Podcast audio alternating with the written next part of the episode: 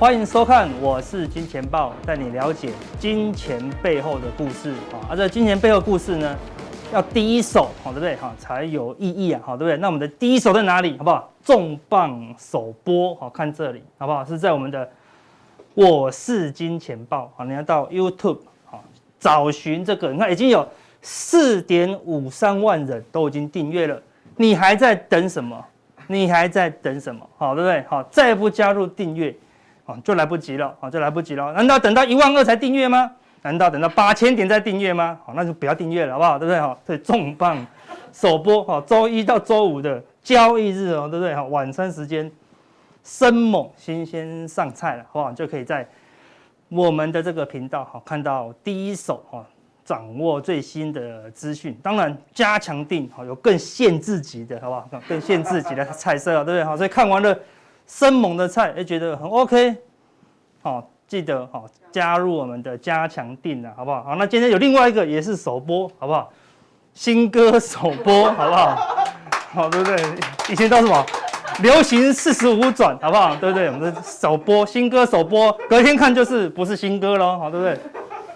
我们真的是很在乎大家，好不好？整天想一些梗，好对不对？好让大家了解这个股市的凶险呐，好不好？今天航运大涨，刚刚好，好不好？我们就要赶快用这首歌来劝世一下，哈，这首歌很有名，对不对？哈，老歌总是最好，好不好？新歌好应该是新歌大概三秒就唱完了，好对，然后新歌都是 rap，好，老歌都值得哈细细的回味，好不好？好，今天航运大涨哦，好，所以我们来唱这首歌。如果没有买航运，我怎么会有压力？日子充满了太阳，人生这样要珍惜。结果认识某一人，开始航海的日子，不知道会不会也有获利甜如蜜。看航运大跌下去，我只想要赢。就算套牢，我也要继续摊平。股票几何能够简单获利？你要非常努力才真的可以。所以我求求你，别随便买航运，除非你是高手，知道何时要离去。好，好不好？对不对？今天航运大涨，好，今天航运大涨，好，对。但是你知道买了好什么时候卖吗？尤其明天开高就是高点哦，好，对不对？最近的行情。就是高手盘啊，就是高手盘。昨天大跌的，今天都涨啊；昨天大涨的，今天全部都跌。那今天大涨的，明天会不会跌呢？几率很高哦。我们来找几个例子给大家来看一下啊。所以，如果你不是大厨，好不好？不要去玩火，好不好？不要去玩火。对，你如果还没有碰过厨房，好，对不对？跑进去通常都是把厨房烧掉的那一种，好，对不对？我最近看到一个梗梗图，哈，对不对？他说：“哎，我不是跟你讲怎么煮饭了吗？”他说：“会啊，在电锅里面。”放一杯米，三杯水啊！他说：“哦，我知道，我这样做啊。”他就把电锅打开，里面真的有一个杯子装着一杯米，三个杯子啊装了三杯水，就放在电锅里面这样子，你要按针这样子哈，对不对？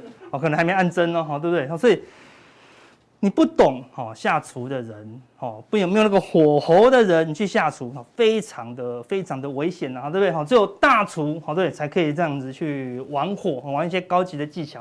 如果你不是大厨，好不好？请善用哈电磁炉，好不好？去操作一些简单的商品呐，好不对？好，航运哦，之前拼命的涨，看起来很简单，好，但经过了这一个月的修正，就知道哎难度很高哦。那接下来难度呢就会变高了，哦，就会变高了，好，这甚至整个大盘的操作难度哦都变高了，哦，所以操作难度变高的时候，收敛一点，好，收敛一点。那我们来看一下，这是前天群创好忽然公布一个大利多。虽然市场都知道了，但是还是公布哈。群创 Q 二大赚两百一十四元，新高，对，创新高。每股哦赚二点零五元，哇，这是叫小学数学，好不好？好，在过去半年用小学数学做股票都赚钱哦。什么叫小学数学？一季赚两块，Q 二就赚两块，哇，一年有四季，两块乘以四季，一年赚八块耶。八块的股票哈，乘以十倍本益比就是八十块。如果乘以二十倍呢？哇，一百六十块，好简单哦。群创才多少？十八块，哇，那算一下报酬率是多少？哇，大概就是四倍到八倍这样子哈，对不对？有这么好的事情吗？结果前一天果然大涨，本来都没量的，忽然因为这个消息刺激一下，哈，涨停，哈，那就结果呢，隔天就收黑，今天继续下跌，奇怪。一年赚八块，怎么本一比不到三倍，合理吗？哦，合理吗？好，那我们来去看一下到底合不合理。但知道合理之合不合理之前，哈，你要知道这个都是大家都知道的消息啦。好，所以可以看到哈，前一天那个利多，哈，三大法人都买超哦，对，三大法人都买超哦，哈，就隔一天，明明是好的利多，隔一天你看外资连本带利才买七万张，卖了快二十万张。好，投信卖了一万，买了一万五千张，又卖掉两千张。哈，自营商法人买了一万四千张，也卖了八百多张，才一天他就后悔了。那不是赚到翻掉吗？本益比才三倍啊，对不对？哈，本来都在卖啊，对不对？哈，也没有怕，也没有怕卖错。哈，隔天就卖掉了。哈，隔天就卖掉了。好，所以群创才会这么弱。好，今天继续跌。哈，翻到法人应该又继续卖哦，应该继续卖哦。哈，那关键，我们先来教大家关键的交易技巧，因为是高手盘。高手盘你就不能看日 K，好，因为行情说变就变，好，当行情来到一个短线转折，尤其是最近，你就要拉五分钟 K 来看，哈，这个是五分钟 K 哦，八月四号那一天开盘大量，哈，大量以后往上走就是多方盘，哈，很容易就往上攻，攻到涨停，好，就我就盘中就涨停，好，一价到底哦，很强嘛，超级强，对不对？结果隔天一开高就出现黑 K 哈，然后爆出一个哈比前面两根大量还更大的量哈，几乎快两倍。开高走低，爆这么大的量，开高走低叫什么？开高大家就一直出，一直出，一直出啊！当然很多是什么？隔日冲，我们以前讲过对不对？隔日冲先生对不对？一直出，一直出，一直出，隔两根的量也蛮大的哦，也是接近前面的量哦，对不对？再是黑 K，再黑 K 这样子哦，就是造成这个一路下跌的原因了。好，所以当一个股票前一天很强，尤其是涨停的股票，隔天几乎都有哈隔日冲哈。那隔日冲就要看，如果它早盘爆量以后，它的低点哈一旦被跌破哈，一旦被跌破，你就要小心了哈，表示这个股票短期哈短期会转弱。好，那如果它后面没有更大的利多，就要非常小心哈，尤其是这个超大利多，好对不对？你看 Q 二赚两块，还可以开高走低，那所以未来要个群创要在大涨。Q 三要赚三块，好不好？Q 三赚三块还涨不动，Q 四要赚五块，好不好？对不对？好这样子，做得到吗？好，如果做不到就危险哦，对不对？搞不好 Q 三才赚一块哦，那就崩盘了，对不对？所以，好，当行情来到转折点的时候，你要拉到五分钟 K，尤其是第一盘呐，好，最重最大的重点就是第一盘的九点五分钟的 K 线，就定一天的多空生死，开高走高，哈，就是多头；开高走低，好，甚至开低走低，好。就是空头哦，好，那我们来看群创，为什么每米三倍涨不动？我们来看以前不是群创没有，不是没有涨过哦，群创以前最高了，二零零七年涨到多少？一百七十八块，哇，多好的价格，好，对不对？如果可以从一十七块涨到一百七十八块，是十倍啊，啊，对不对？啊，但是二零零七年它赚多少？啊，赚了多少？赚了六块，那才赚六块，二零零七年才赚六块，那为什么？才赚六块，股价就已经可以炒到一百七十八。我们今年赚了快八块，比那时候还多啊，对不对？为什么炒不动？因为大家被骗过了啦。好，我们来看，这个是二零零四年啊到二零二零年到去年，好，总共十七年。我们说投资一间公司要长期投资嘛，那你投资群创十七年，从二零零四年就认真的投资它，投资了十七年，你得到什么？赚六块一块就开始呢亏钱，好，亏零点七。亏两块，亏八块，亏四块，你看好会亏，赚钱都没那么会赚啊，亏钱超会亏，把累积十七年加起来是多少？负的哦，啊你狼 K 啊，你没有看，你没有看错哦，投资一间公司十七年，他给你多少？负的零点六二，好不好？这就是哦群创为什么涨不起来的原因呐，好不好？就是好的时候很好，啊，但是不好的时候呢，哈，亏的稀里哗啦了，啊，所以后来说一百七十八。一直跌，一直跌，最低跌到多少？四点八五哦，好，你跌到四点八五，情何以堪？好，对不对？所以过去的评比哈太不好了啦，表示说它是属于景气循环的哈，它的获利的结构哦不稳定啊，它不是没有原因的，未来呢可能也是差不多这样子啊，所以说它其实现在大赚，好，大家对它的想法还是没有很乐观呐，因为很多人都被这种短期的获利，你看赚两块你觉得它很好，隔年一一块，隔年零点一九，赚三块很好，零点二二，负一点七七啊，对不对？快被它哦饿死了啦哈，所以。看到过去就知道，哈，这个高点呢，哈，大家就没有那么有兴趣了，哈，因为大家只能做短线，没有办法大家做长期的一个乐观的看待了。好，最近的股票很多都是这样，你看威刚也是一样，好，公布了什么？上半年获利超越历年的高点，也就是上半年的获利，哈，几乎一堆公司都是大赚，这都是已经知道的消息，好，我说这是死掉的新闻，早就知道了，EPS。九点零五元史上新高，这大家都知道了。啊，一旦公布新闻以后呢，你看又是开高走低，好，又是开高走低，好，所以多头是最怕利多，因为这个利多大家都知道了。一旦它公布出来以后怎么样？走出去赶快出货，为什么？为什么群创也要出货？A 钢也要开高走低出货，好，因为 Q 三怎么样？表示大家没有那么乐观啊，没有那么乐观。好，一样，来看一下微钢，你看本来小麦。因为那个利多小买，对不对哈？小自营商小买，投信是打死不买哈。隔天呢，连本带利有没有在大卖？好，拉一天到三天份，好，拉一天，隔天也是全部倒出来了。所以一样用什么？高手操盘法，好不好？高手操盘要拉到五分钟线，好不好？前一天大涨以后呢，隔天啊一开高，好，一开高有利多嘛，所以开高以后，你说阿哥看有走高啊，对不对哈？走高。假设你去追多 OK 啊，好但是它一旦跌破了好，就失败了，好，就失败了。一旦跌破了这个五分钟 K 的低点哈，就是开高走低盘，好吗？开高走低盘哦，好，对不对？好，所以这一根哈就是爆量的这一根的高低点，哈，就是最大的关键。好，一旦它往上突破，才是真的多头；一旦它跌破。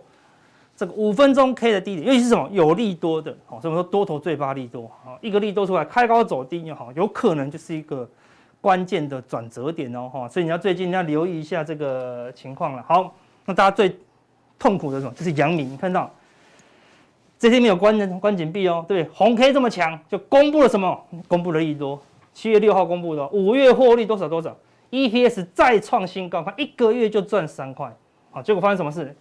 开高走低，好不好？五分 K 我们太久了，我们就不调出来了。好，那时候五分 K 一定是往下嘛，因为就一直往下的嘛。好，所以你看，一旦跌破了利多，好，五分 K 的低点，又跌破了日 K 的低点，好，那你就要提防。好，当利多出来，好，往下走，好，你就要特别小心了。好，那说，一个月赚三块，哎，对不对？一年赚三十块的公司，对不对？为什么要这样跌？好，对，我们来一样用刚刚那个方法给你看一下。你投资阳明可以投资二十六年哦，它是一个老公司了，对不对？可以得到多少？哇，狼 K 啊，二十六年三点九，好不好？除以二十六，一年才零点二不到，好不好？对不对？哦，有够难赚，好不好？有够难赚。虽然以前最高有来到五十啊，对不对？最低呢只剩下四块四哦，好，对不对？为什么？你看一下中间有这种亏九块的，好，亏三块的，好，对不对？好，亏钱的，亏钱的，好，对。所以它有一下一下赚钱，一下亏钱，一下赚钱，一下亏钱。很不稳定的公司，好，那总结二十六年来给你的就区区的，好三点九，哈，对不对？表示说未来在二十六年，除非你预期啊，哦，除非你预期，你深深的相信，啊，他们已经有了一套高级的塞港技术，好不好？可以在未未来二十六年，哈，都塞港，好不好？对不对？只要没有塞港，好不好？只要没有塞港，就是这个情况啊。好，难道科技已经日新月异？他们那个船跟以前不一样了？那个船，这个船现在都会浮在海面上，咻，这样子，对不对哈？那表示说，它可以可以拿，不用拿过去，它现在是崭新的未来，没有，还是那些船，还是那些货物啊，对不对？所以未来情况会不会一样？会哦，因为塞港只是这一两年的事情，好，所以大家还是担心未来的，哈，未来的获利可能就像这样子了，好不好？所以你既然基本面好没有那么踏实，那你就用技术面好不好？你就用技术面好，一旦跌破了关键的大量低点，好，你就要小心一些了，好不好？所以航运多头什么时候才再起？不是今天哦，为什么？因为最近要公布什么财报啊？八月十五号之前，所有公司都一定要公布 Q 二啊 Q 二财报，好，那谁都不用讲，航运股尤其是货柜三雄，对，每个都赚八九块，所有人都知道了。我跟大家讲，所有人都知道哦。现在一旦阳明公布了，我们刚才跟大家都跟都已经跟大家讲了，五月就赚三块啊，对不对？所以四五六加起来就九块嘛，好一点十块嘛。但都已经公布了，已经知道了。所以一旦公布，大家知道的利多，你反而要特别小心啊！你要特别小心哦。好，所以航运的多头什么时候？就是什么时候才有一个比较大的多头，你可以留意一下。好，但还是高手盘哦。好，多头关键好要利空出现，好不好？最好要有利空。行业现在不缺利多，满满的利多，谁都知道它大赚钱，谁都知道它运价很高，股价就是不涨啊。它的利多不涨，你要小心。你要知道利空不跌，好不好？还往上，哦，所以你要等待，静静的等待，好，静静的等待，航运有利空出现啊，这种是那种很可怕的利空，这样子。好，比如说航运忽然被制裁，好，忽然需求下滑，忽然航运大跌三十趴，运价运价大跌三十趴，这样子。好，那大概就是接近低点，好，那就可能是一个短线。但利空出来要不跌往上，好不好？所以如果运价大跌，它三根跌停，那就是一直跌哦，那还是不能买哦，好，对？所以利空出来，好像运价大跌，或是干嘛干嘛的，然后呢，它不跌了，然后开始慢慢的往上走，好，这个时候就是比较好的买点呐，好，所以现在不要怕，现在你要害怕利多，哦。啊，那你要空手的要进去，好，就要等，好，就要等利空，这还不是现在，好，因为现在太多了利多了啦，好不好？好，那等一下加强錠，我们就跟大家讲，好，有我们的哈专属好粉丝问的，好不好？要分析这三只猫，好吧？一四六零零，要一万五，一五四零零，好不好？那我们不但帮你把猫抓出来，好不好？还送你一只老虎，好不好？还抓到另外一只啊，更重要的老虎，好不好？那到底这老虎是怎么样呢？我们加强店来分享给大家。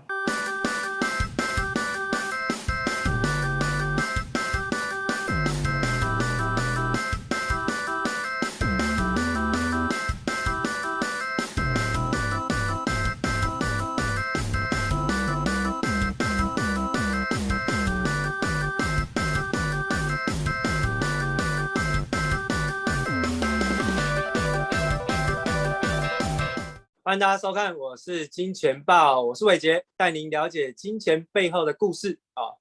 那我想，其实到了每个礼拜伟杰的一个呃金钱豹的时间呢，呃，比较主要都是跟大家分享这个美国的一个总体经济数据的一个发展哦。那尤其是到了最近这几个月哦，我想其实在总经数据的一个公布哦，更是会影响到下半年 FED 到底什么时候要去。针对于他们的货币政策做调整，好，其实市场上都非常非常的关注。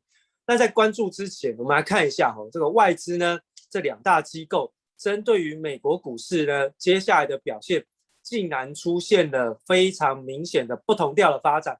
高盛说年底前上看四千七百点啊，今晚规定四千四百点，好啊。花旗说年底下探四千点，哇，这一来一回是差了七百点哦。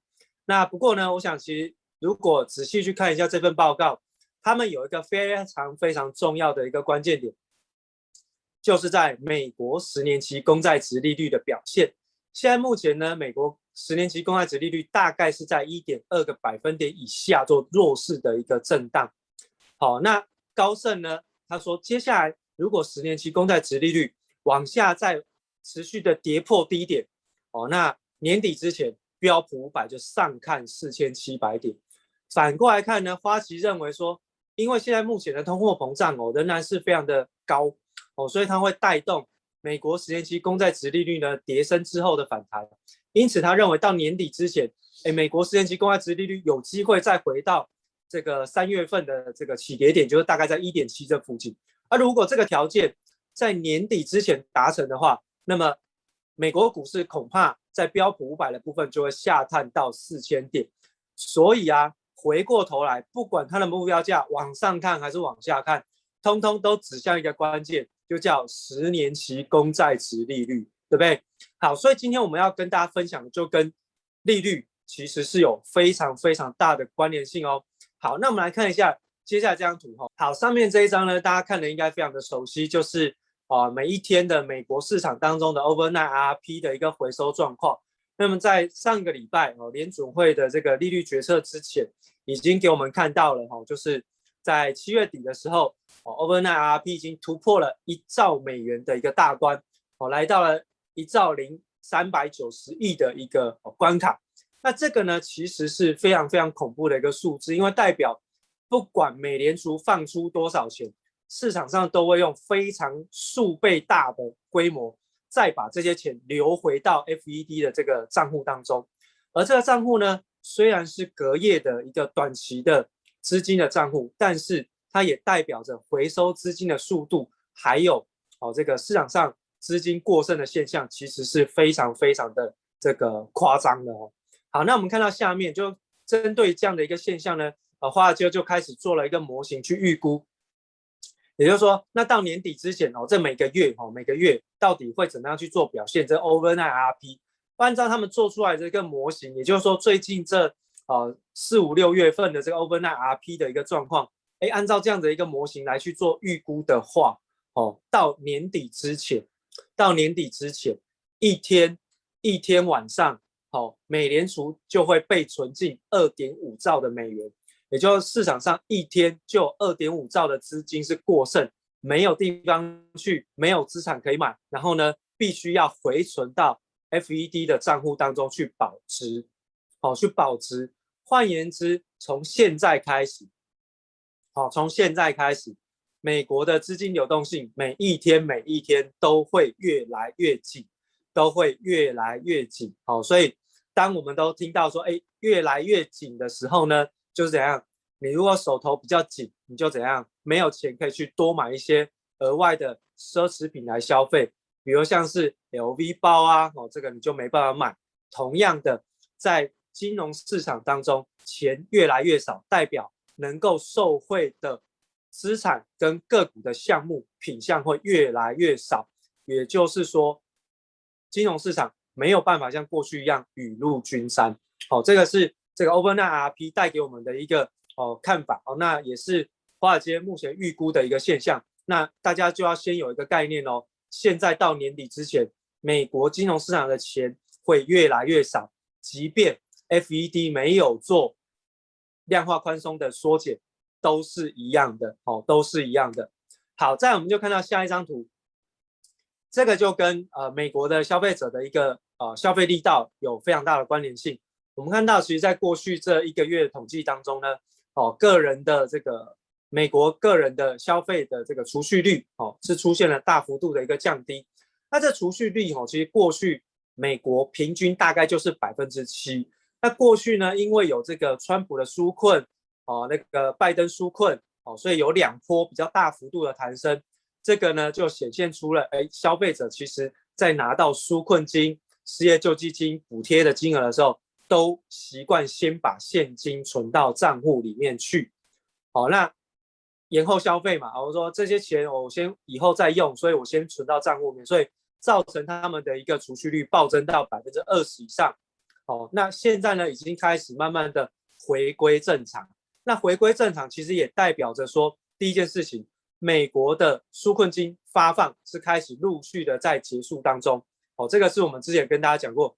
第二件事情，消费者过去呢，该花的钱都已经花的差不多了。账户里面呢，口袋里面呢，已经越来越薄了，钞票越来越少，所以呢，进入到下半年，你要再看到美国的消费者有过去那种报复性消费的这种力道，其实机会是越来越低，因为他的消费力、储蓄力已经开始下降，代表。接下来他们的消费力道是已经开始出现明显转弱的一个发展，哦，这个是我们可以未来可以去做预期的地方，好，好，另外我们看到下面这一张图就是十年期公债殖利率了，哈，那中间这张小图的部分呢，就是制造业的 PMI 采购经理指数跟 ISM 的制造业的哦这个指数，那你会发现其实他们都出现了一个不同调的发展，不过呢，我们看到蓝色的这个 PMI 哦，就是。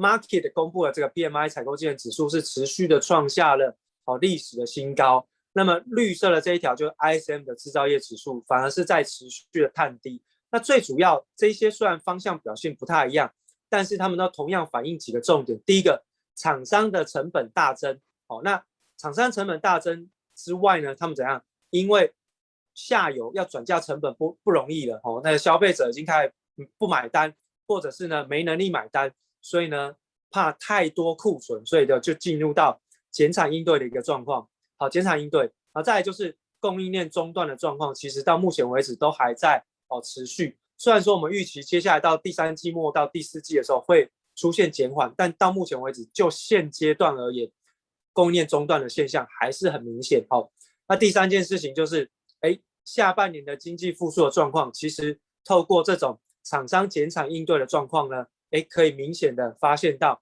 哎，他们已经开始要小心下半年消费者需求开始放缓的一个现象。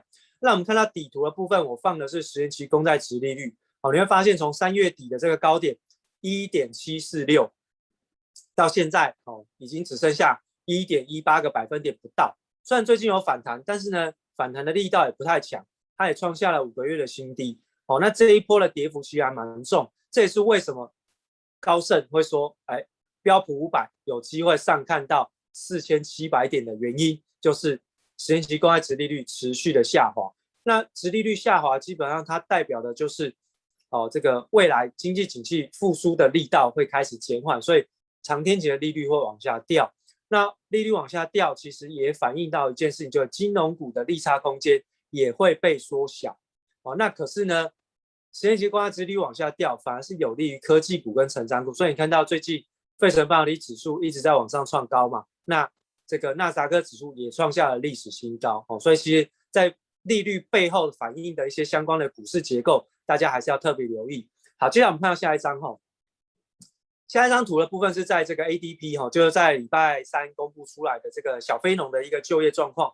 那通常我们市场上都会把这个 ADP 的这个就业状况拿来去预估，哦，今天晚上要公布的新增的非农的就业数据，哦，非农就业数据。所以我们看到这次公布出来的非农状况呢，其实是非常非常的差，哦，就是七月份的小非农。哦，新增的就业人数只有三十三万人，而市场上预估呢，应该是要达到六八万人以上的一个结构。好，所以是不如市场上的预期。那其中有两个比较重要的一个哦，这个权重的啊这个行业，第一个是产品制造业，竟然只增加了一万两千人的一个水平。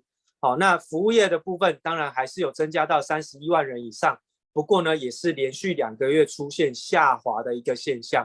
那昨天晚上公布出来的这个所谓的啊初次申领失业救济金的人数啊是维持在三十八万人这附近，那也是维持在四十万人以下，只是已经连续几个月都没有再往更低的位置去进行发展，所以市场上会认为说哦这个就业的情况可能不如联准会想象的这么好。